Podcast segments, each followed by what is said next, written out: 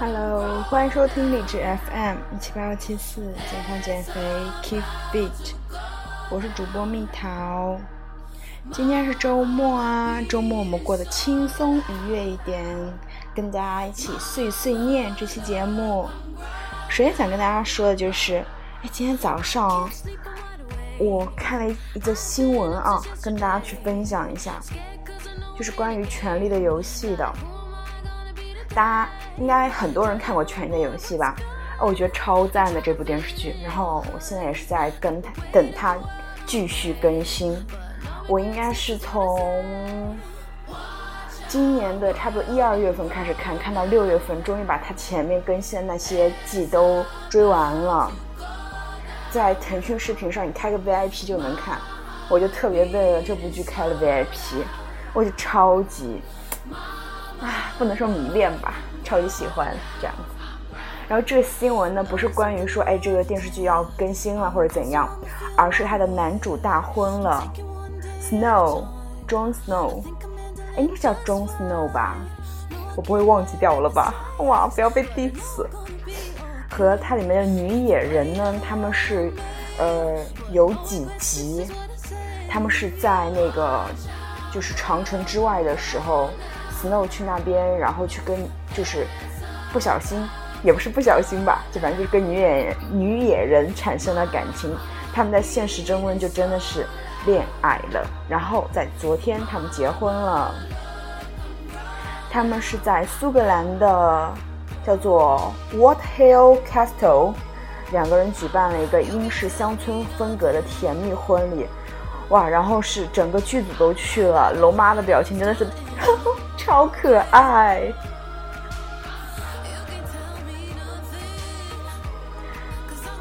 哇，真超赞！就我看那些小视频啊，就真的是他们俩超级超级幸福，就脸上洋溢出来的笑容真的是发自内心的。最后两人在亲友的目送下呢，就开上小车愉快的去度蜜月了。曾经有人提议呢，说让他们去搞一个权力的游戏主题的婚礼，然后呢这个女演员啊，她的真名叫 Rose， 她就拒绝了。她说剧里的所有婚礼结局不太好。然后这边是因为是穷游网提供的文章嘛，它其实是来讲这个关于旅行的。他说呢，就是他们举办的这个 castle 城堡的话，并不是租来的，而是 Rose 家自己的。因为 Rose 她的爸爸呢是苏格兰地区的，呃，就是这个 Wardhill 地区的第十四任领主，而她妈妈呢是英国国王查理二世的后裔。所以呢 Rose 是名副其实的贵族之女，难怪网友们感叹说原来女演员才是真正的北境之王的女儿。哇，女演员女野人 Rose 她这个照片超级好看的。那我跟大家介绍一下这个 Wardhill Castle， 它是位于苏格兰阿伯丁郡，始建于十二世纪。所以说呢，这个 Rose 他们家族有这座城堡已经九百年了。目前它的主人是 Rose 的大哥 William， 冬天它宛如童话中的城堡。这座城堡呢，几年前装修改建为了城堡式酒店，开始向公众开放，可以用来度假或举办婚礼。也就是说，剧迷们可以拥有 Kate and Rose 同款婚礼了。Wardhill 城堡呢，它一共有八间风格迥异的卧室，每个卧室都有独立的卫生间，一晚可以容纳十六人左右。那价格呢？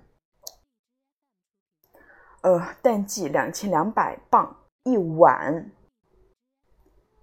旺季的话是两千五到三千镑，全年只有一到三月是淡季，它是每晚哦，这个价格，就是一晚可能要到呃两万多人民币。如果你觉得 Wardhill Castle 贵得毫无人性的话， Rose 家还有另一座平价城堡，叫做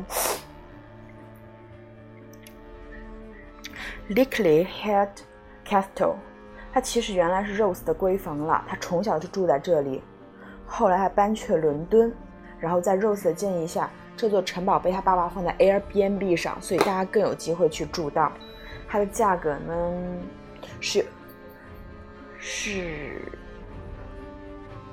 最近可入住的时间是七月二号，房价是五千五百七十一人民币一晚，算上服务费六千二一晚。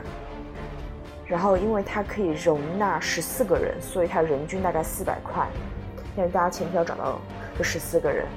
哇，我忍不住把这几张婚礼的这个图片就保存下来，因为超级，真是超级幸福的感觉了。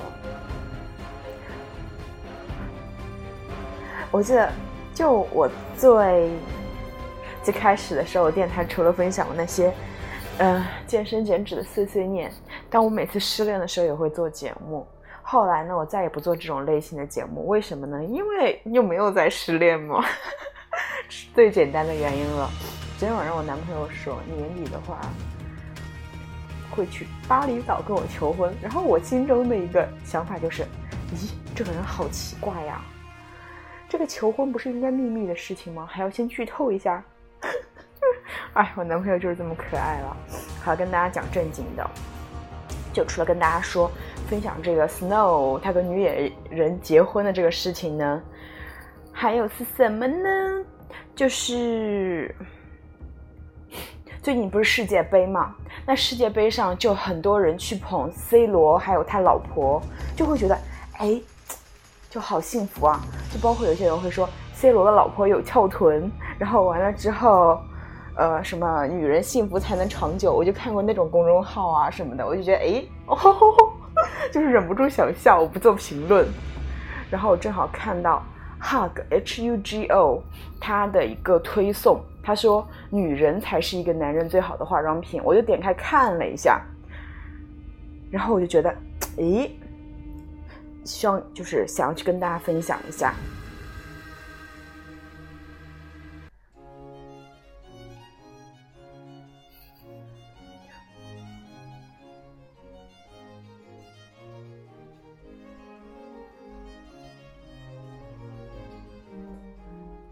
这几天朋友圈都在刷世界杯，有一个人的名字频率出现的最高，大多数女孩就算不懂球，有懂他的名字 C 罗。其实女生们看人比较简单啊，第一看帅不帅，第二看有没有品味， C 罗通通都能满足，人家可不只是足球先生，还是时尚先生。但是大家不知道的是， C 罗刚出道的时候在媒体眼中算丑的，甚至还有点土。然后这时候文章中出现了一张图片，大家自行想象哈。如果你有去就是知道一个词汇的话，你就可以想象到叫做 dog face。dog face 的中文叫丑八怪。不要以为有了钱就可以变得有品味，不然世界上怎么会有土豪这个词 ？C 罗从什么时候开始变得又帅又有品呢？这就是今天要说的这个内容了。每一个有品味的帅哥背后肯定有个牛逼的女人。而其中作用最大的就是谈了五年的俄罗斯的超模伊莲娜·沙伊克，也就是说是谁呢？伊莲是谁？就是全世界的内衣模特皇后，只出现在各大杂志里。他俩出他俩在一起前 C 罗还是一个 dog face， 在一起后呢，诶，摇身一变变成时尚先生了。就连两人分手后呢， C 罗的品味也再也没降过，直到现在呢也被称为全世界男性时尚标杆。一个有品味的女人简直就是男生最好的化妆品。我见过太多以前邋遢不修边幅的男人，有了贤内助之后，无论是人人物形象还是生活品质都高了不止一个档次。就连世界上最著名的足球文化符号，英国国家象征，全世界最帅的男人之一贝克汉姆都说是维多利亚教会了他穿衣服。哎，我觉得我刚刚分享好像有点问题啊。C 罗是因为他的前女友伊莲娜·沙伊克，那是哪一个凭借他的老婆就改变了衣品呢？让我查一下啊，稍等一分钟。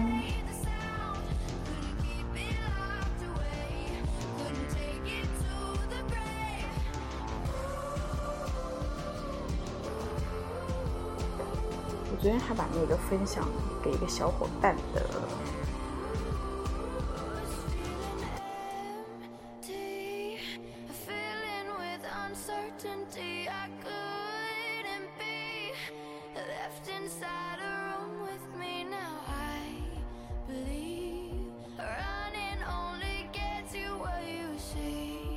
没错啊，说的就是 C 罗。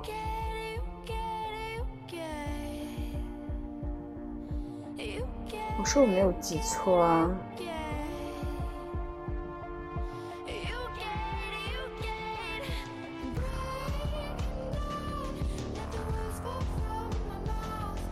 只是他可能是前一个女友帮他改住了一个衣品，然后他现在老婆跟他生活得很幸福。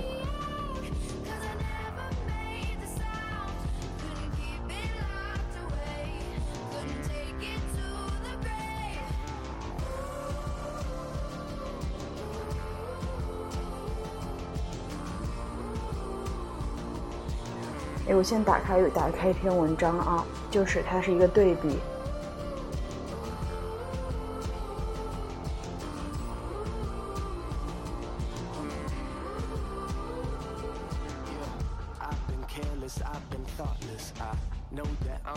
就原来是伊莲娜，现在叫乔治娜。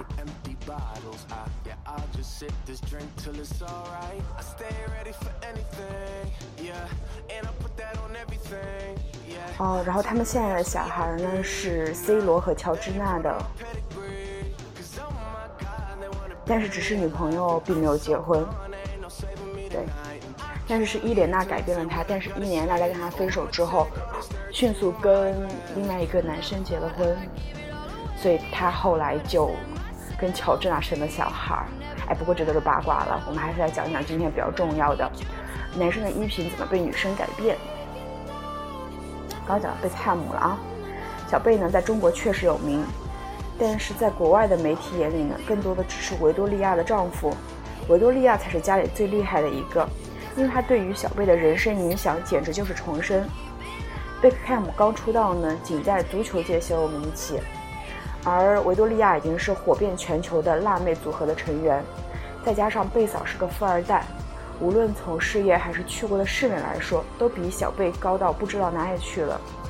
两人甜蜜合体之后呢，维多利亚就开始着手经营大卫贝克汉姆这个品牌，先是带他去最豪华的餐厅，用最奢侈的方式穿最高级的衣服，让他进入和感受进入高端圈的一个魅力。然后呢，有了这些眼界的打底，维多利亚开始改变她的造型、穿衣打扮。两人的照片呢，迅速占据了各大娱乐和时尚杂志的封面，为小贝退役后的事业打上了坚实的基础。维多利亚有一句话特别著名，她说：“我跟布莱尼都有一种天赋，我们挑选了并不是特别出色的男人，改变了他们的衣服，改变了他们头发，他们就成了超人气偶像。”现在在维多利亚的经营下，仅 David Beckham 这个名字呢就值三亿英镑，有媒体称迄今为止，而像贝克汉姆这样踢球踢了二十四年，还能实现跨界转型，获得如此高成就和商业价值的运动员，在世界范围内都是很少见的。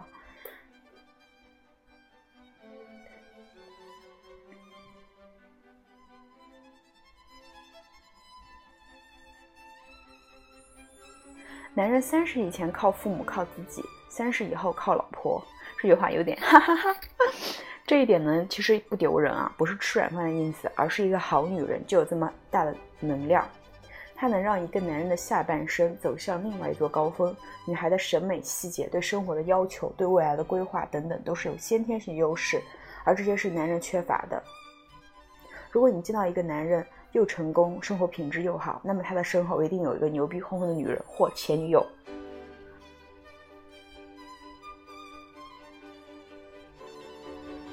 然后这个文章的作者他还分享了一个事例啊，他说他有个男性朋友，算是男神级别，但是很花心，今年年初却结婚了。大家问他怎么收心了，他说我遇到一个让我自己变得更好的女人。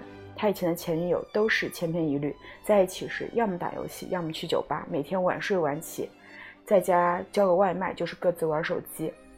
后来遇到这个姑娘，她带她去上课，去看话剧，甚至还一起回学校上课，她就觉得生活不一样，一下子收心了。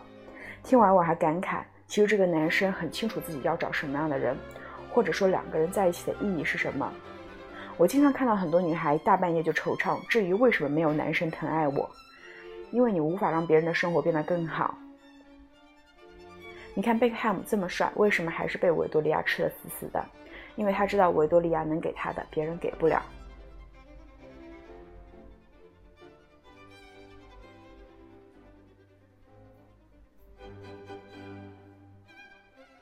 人在这世上是唯一能接受暗示的动物，这个暗示大多来源于身边人对自己的情绪和心理的影响。近朱者赤，近墨者黑，告诉我们这一生跟怎么样的人在一起很重要。一个女生决定了一个家庭的温度和高度，给男生足够多的正面暗示，帮助他成长，能够让整个家庭的生活变得更好。你看，因为霍思燕而红了的杜江，因为应采儿而红了的陈小春，因为章子怡开始上头条的汪峰，他们对老公的影响都是巨大的。好的女人是男生一生的发动机。哎，我觉得这篇文章后面我就不想读了，因为我觉得有点越说越偏了。主要就是说，嗯，也是结合我最最近啊，我就会觉得，可能我会选择一个家境更好的男生，会会更怎么样一些。但是我觉得现在男朋友就很好，因为他会为我改变。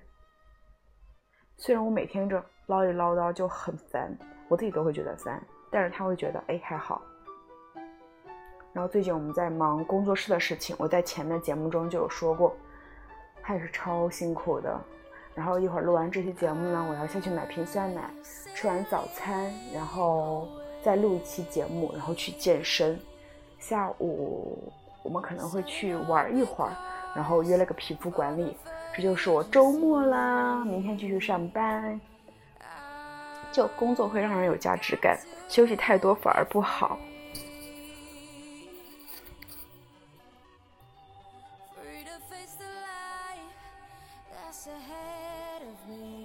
那既然一期节目要二十分钟的话，那我再想一想碎碎念什么呢？就我今天早上还看了一个新闻啊，就是德普叔自曝六亿五千万的资产已成空。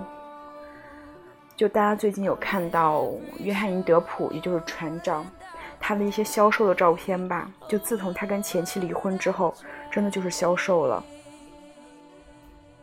为什么呢？德普叔在采访中讲述了他过去十八个月中的经历与前妻 Amber 的一个离婚风波。以及母亲的离世都让他饱受精神上的折磨，曾经不听身边的劝告，疏远了亲友，执意迎娶小他二十二岁的 Amber。 当然也都知道这十六个月的婚姻走到尽头，更是演变成了一场闹剧。德普叔付出了很多，除了金钱上的，更多的是精神上的。因为理财不善和巨额的赡养费，这里包括他的原生家庭、前妻、儿子、女儿、前女友的，以及他个人消费挥霍无度，之前拍电影所得的 六点五亿身家基本成空。在 T M G 的监管下，德普每年付给他姐姐七百万美元，他的助手七十五万美元，而他自己却对此不知情。就我为什么想分享这个，是因为我最近在看那部美剧，就、呃、因为《权力的游戏》我看完了嘛，它更新的，所以最近在看硅谷那部剧，它里面会讲一些就是硅谷的一些创业的事情。然后里面有一个人的一个人设叫 Big Head 大头，他是被Hulu解雇了之后拿到了两千万美元，然后没多久也是被挥霍光了。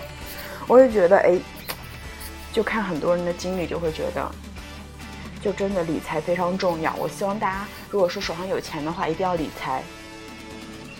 我个人的理财，我是拿去投资，呃，我不会说什么买什么理财产品啊什么的，我觉得那些不适合我。我会去拿做我年轻的时候想做的事情，就创业那些，我是个人是这样子，但是风险比较大。大家想要去怎么进行一些理财的话，都可以进行选择。然后德普叔呢，就在经历众叛亲离，然后并且负债累累，就饱受抑郁之苦。大家可以看德普的女儿，我估计也会焦虑啊，因为她原来很瘦，而且看她很开心。就最近的话，你看大家会看到啊，她女儿有变胖，我觉得可能是因为焦虑所以得了暴食症啊之类的，但具体我不知道，我只是猜测而已。因为像好莱坞很多明星都是这样子呀，就一会儿胖一会儿瘦，就包包括就本身大多数女生都会一会儿胖一会儿瘦，因为就是一个心理状态的一个调节没有做好。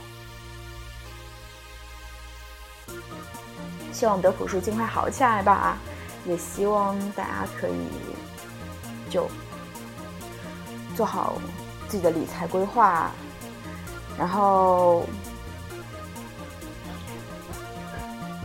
就收获一段好的感情，然后各自进步，共同进步，不是各自进步。我的各自进步呢，是我的所有听众他们可以就一起进步嘛，这样子。那么这期节目就是这样了，如果你有其他想对我说的，可以在微博上艾特我桃子萌不萌，或者在评论区给我留言，爱你们，么么哒。